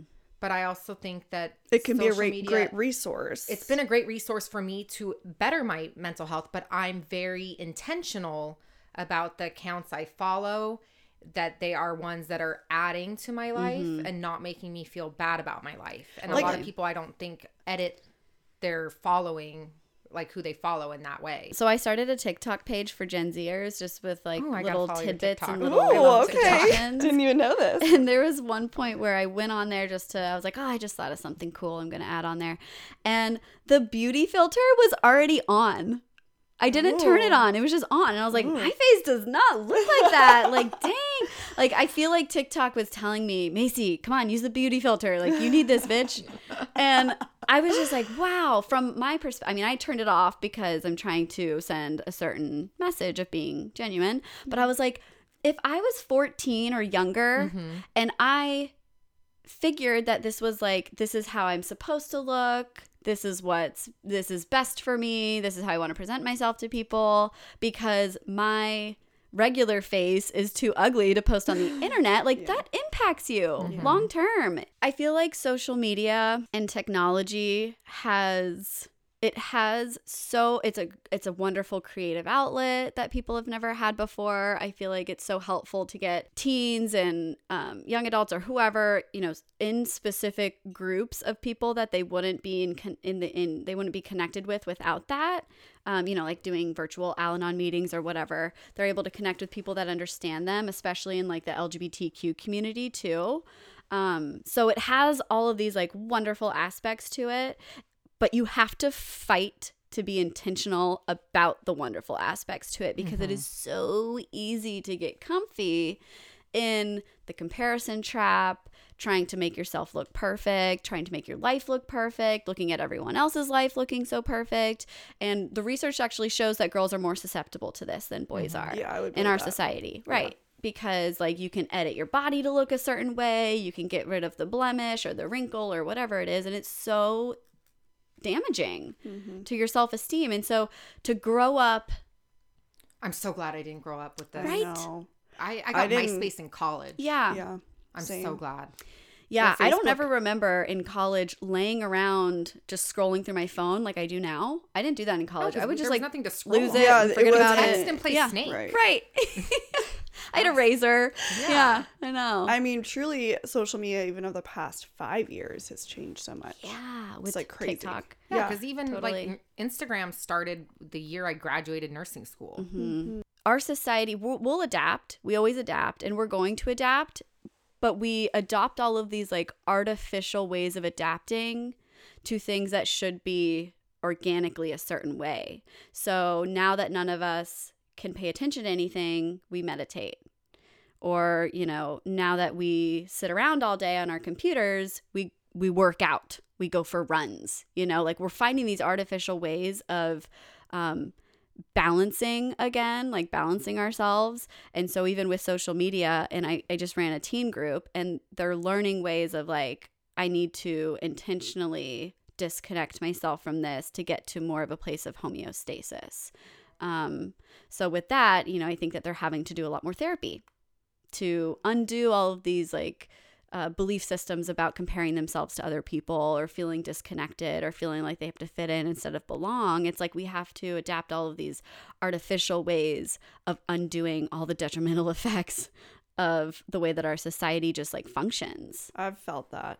It's funny because Sam knows this. Like I, I've had, I have hit such burnout moments with social media, and I just have to like turn Yeah, it off. And it's funny too because that's why I think, and Sam and I have talked a lot about this. This is why I was so passionate about this platform because I think this is a true opportunity to get people off of a phone, off of a mm-hmm. screen, to be able to go on a walk and listen to something that you're going to learn some value from, to just detune and like almost, you know, focus on to me like focusing on one thing nowadays. People don't do that. They don't just focus like you're going to watch your Netflix and then also be on your phone. You're going to be answering your emails and wa- re- watching your TikTok. Like that's how we are. And I just now feel we have kids going to school and they're on their phone at the same time. And like so many kids are talking about having anxiety of sitting in a classroom for 40 minutes without being on their phone. Yeah. That's like just I- what we did. Yeah, I just had a client tell me that she had to keep her phone in her hand in her pocket to soothe her because Oh. when everything's virtual, they're sitting I mean, I do it too as a as a professor. I'm sitting there scrolling know, through my, my- phone while people are talking to me Yeah, and I'm yeah, like, yeah. "Uh-huh, uh-huh, uh-huh." I know my students on Zoom literally because sometimes they'll forget to mute themselves. Yeah. And all of a sudden they'll start playing some sort of like video or YouTube or Flash something. Flash and I'm Revolution. like, mhm. I know you're not listening, but at least pretend. Yeah. Mute Yeah. yourselves, you guys. Totally. So, what is kind of your best advice to people who maybe struggle with using social media in a positive way? So, some of the stuff that you already mentioned of like if you're scrolling through and a post doesn't make you feel anywhere from content to happy, then you shouldn't be following this person. Mm. And sometimes it's like friends, you know. Yeah. Um, I really recommend going through your who you follow and doing it's spring. I do it all the time. Happy spring cleaning. Yeah. Yeah. I Go get through email and or like. I get uh, DMs from people and they're like, "Hey, I met you once at once at Stagecoach. Why did you stop following me?" And I was like, Oh God. because I met you once at Stagecoach. Yeah. And your follow you content doesn't improve upon my Right. life and it maybe doesn't align with your ain't got core time for it. Yeah, you're not on the train that I'm on. I don't have time for it. So going through, um, I think you feel guilty too unfollowing certain people Yeah. that maybe like, well, I went to high school with them, Mm-hmm. but if anything, through like the election, the pandemic, and Black Lives Matter, I'm like, oh, you don't wear a mask, unfollow. You you said all lives matter, unfollow. Like you're not down with my trans homies, unfollow. Mm-hmm. Like I just you don't align with me. I don't want your content. yeah, and I feel like you have to find some kind of meaning to your social media and like being intentional about that too. So are you using it just to feel bad about yourself that everyone's hanging out without you or people have their lives together without you? Oh, this person is the same age as me and they have family and kids and what's wrong with me? So it's like this um very specific intentionality of why you're on it and what the purpose is for it and how it can improve your life. And then outside of that, doing some reflection, maybe journaling, maybe therapy, whatever it may be on what makes you fall into that comparison trap like are you are your values unaligned and um you know if you have maybe this even establishing them. Yeah, because you might totally. Not, e- I Mm. Because that's my homework still. But yeah, Yeah, I love that. I don't think for you. people maybe have necessarily thought about it in that way and can identify them. Even. You can do a quick Google of Brené Brown's value list or something like that, mm. Brené Brown. And she has just a list of a bunch of them, and you go through and you can think about it, sit on it, journal on it, reflect, and try to figure it out. Do you have some advice for anyone that's maybe going to start journaling? Because I know this is so new to me in the last literally week. I did journaling back in 2008 when I did inpatient treatment for eating disorder, and I did it maybe into 2009 when I was doing outpatient therapy, and then I have not done it since. Mm-hmm. So I took a good decade off, and now I'm like, all right, you are an adult. you need to get your mental health in check. And so I've started it, but it's hard. Yeah, it is really hard. Um, uh, if you're trying to adopt a new habit, tying it to a habit that's already in place is really helpful. So if you're if you drink coffee every morning, it's like okay, coffee and then spend 10 minutes journaling, 5 minutes journaling, whatever it may be. Something that feels doable and starting really small. So tying it to a habit that you already do and if you feel like just writing out all of your feelings in a journal is overwhelming, Google Yeah, journaling topics, like guided journaling, like or the apps that are guided, something like that, for people to just like give you questions to get you thinking, and then knowing that you can kind of stray if you feel like straying, um, but tying it to a habit and then doing even if it's like write down three sentences today, you know, like doing something that you can feel proud of yourself for instead of having these big grandiose. I listened to the podcast that you guys did for the um, personal trainer, and he had these this like awesome morning routine. I know. And you both you both were like, we need morning routines. My morning Good routine is, like- yeah, and I so started like, with a, a skincare routine in the morning, and now that's like mm. changing my yeah, thing, like but I'm something like, you're I have to excited do about small and little doable. steps. Yeah. Small steps, baby steps for me. right? Exactly, and starting out small so that you can just like slowly incorporate when you realize, ooh, this is helpful. This makes me feel good, and I'm more mm. energized now to maybe do seven sentences instead of three. You know, so Have you ever tried journaling, Tori?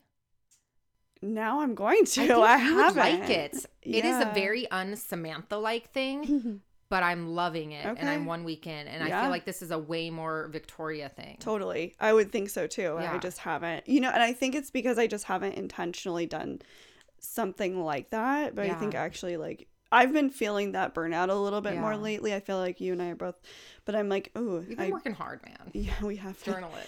So maybe I need to. Do I have 30 days free to that app. I'll send you. Yeah.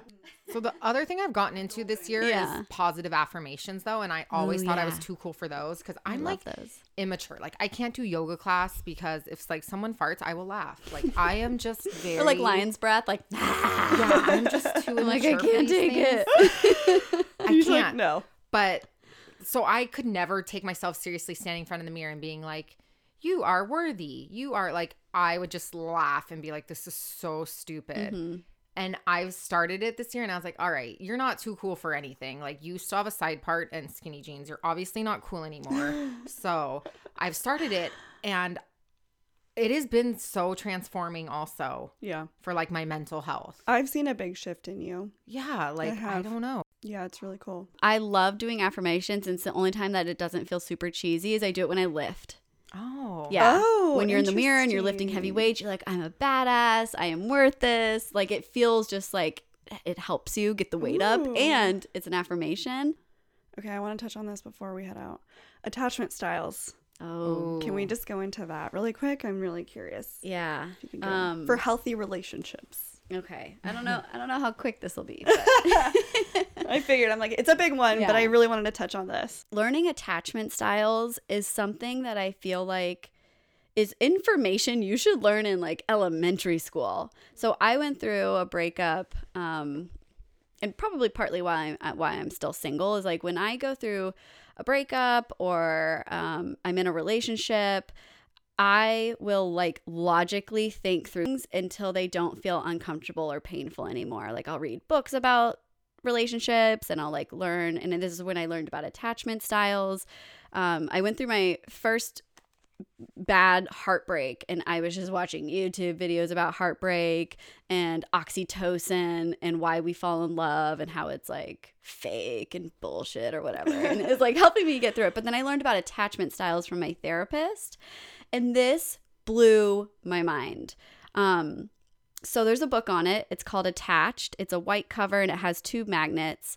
And I'm going to give a very butchered summary of the things that are in this book. And so basically, because of the way that you were raised in your childhood, you develop an attachment style as an adult. So kids have an attachment style and then you have an attachment style as an adult. So if your mom had like postpartum depression and ignored you as a child, you could possibly grow up and have avoidant attachment. Um, where if people get too close to you, you don't like it, you back away, it freaks you out.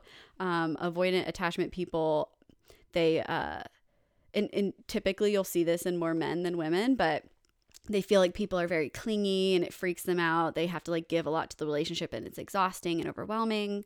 Um, and then say, you know, s- same thing happened when you were younger of like maybe you had an abusive parent or, you know, somebody in your family, then you grow up with an anxious attachment style as an adult where you're always worried that people don't love you or they're going to leave you. Um, so you come off as very clingy and desperate and needing love and attention from people around you. And when you don't have it, even from a partner who you like just met on a dating app, it freaks you out, gives you anxiety. Um, and so your attachment style is the way that it is.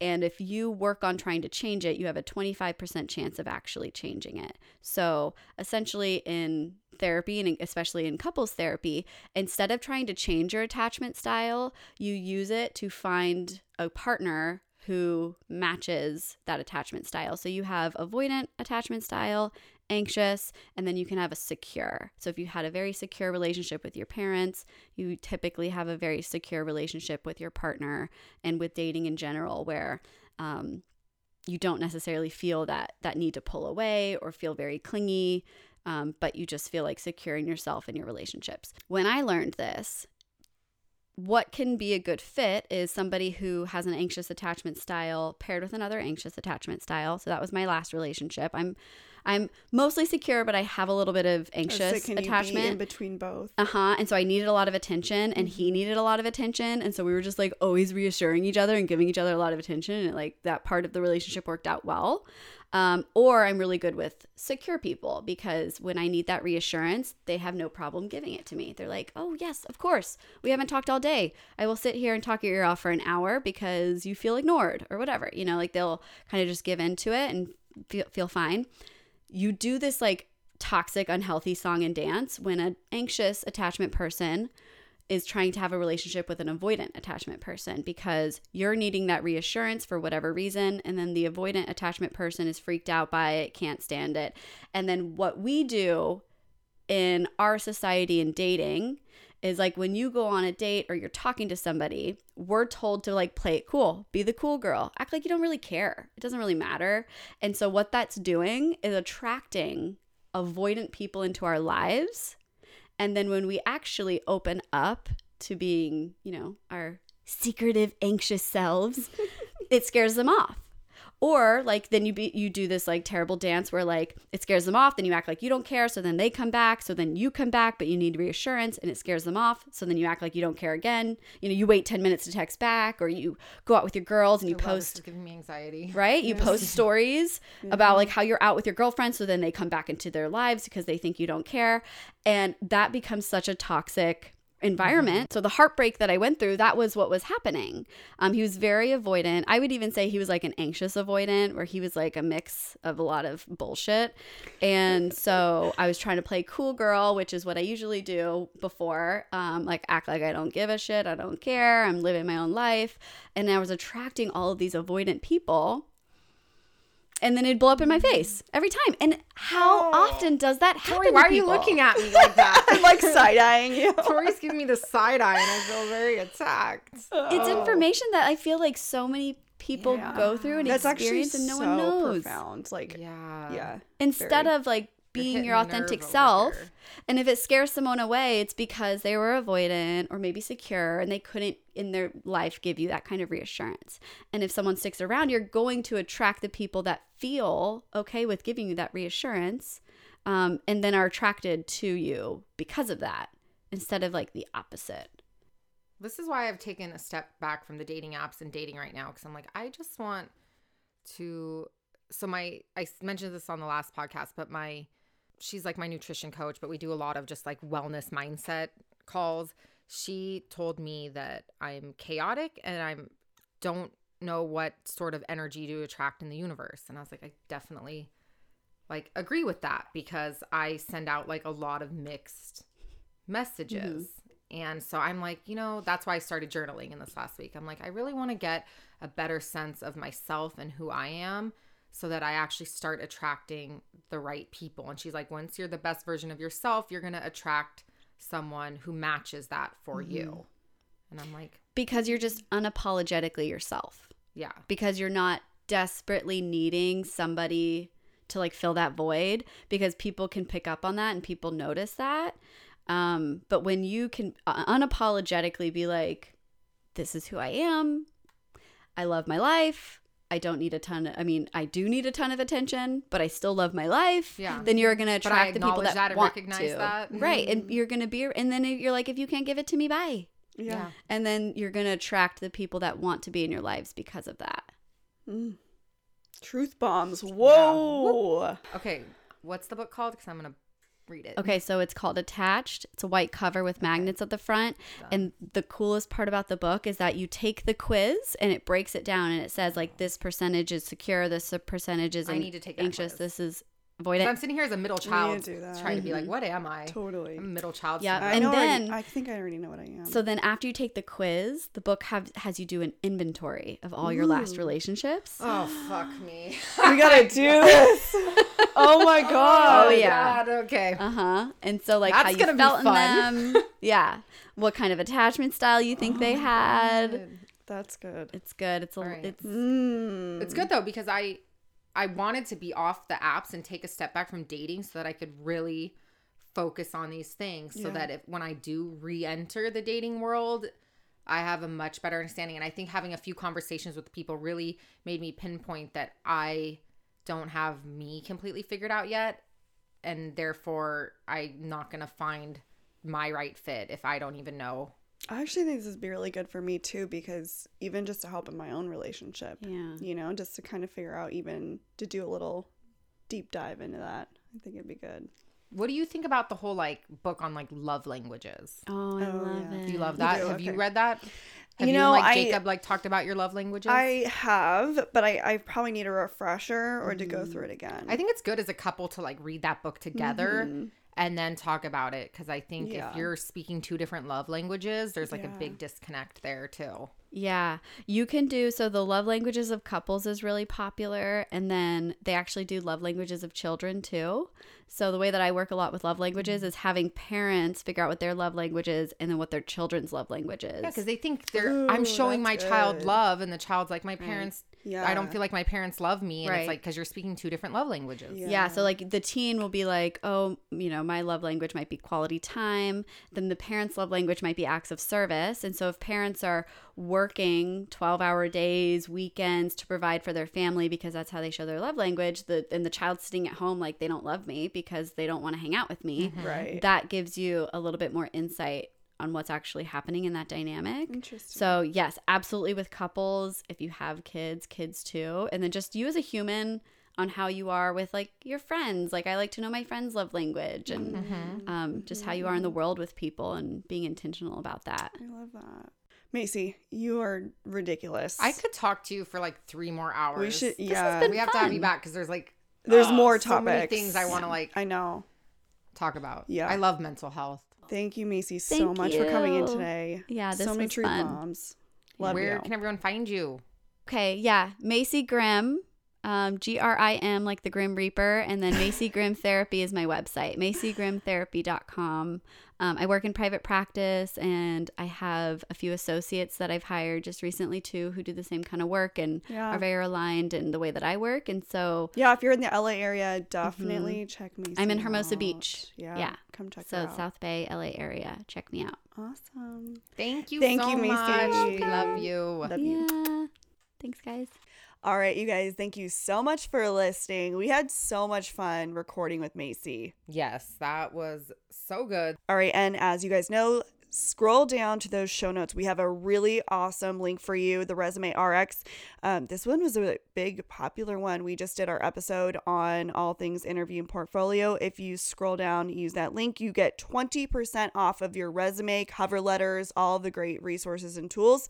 As always, you guys, you can head over to www.cellfiepodcast.com for all of our episodes and merch. Also, you guys head over to the link in our bio on our Instagram. That's at C E L L F I E underscore podcast.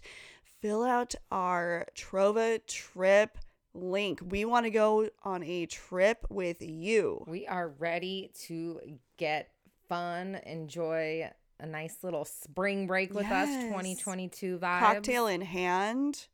Let's go with some Bali vibes.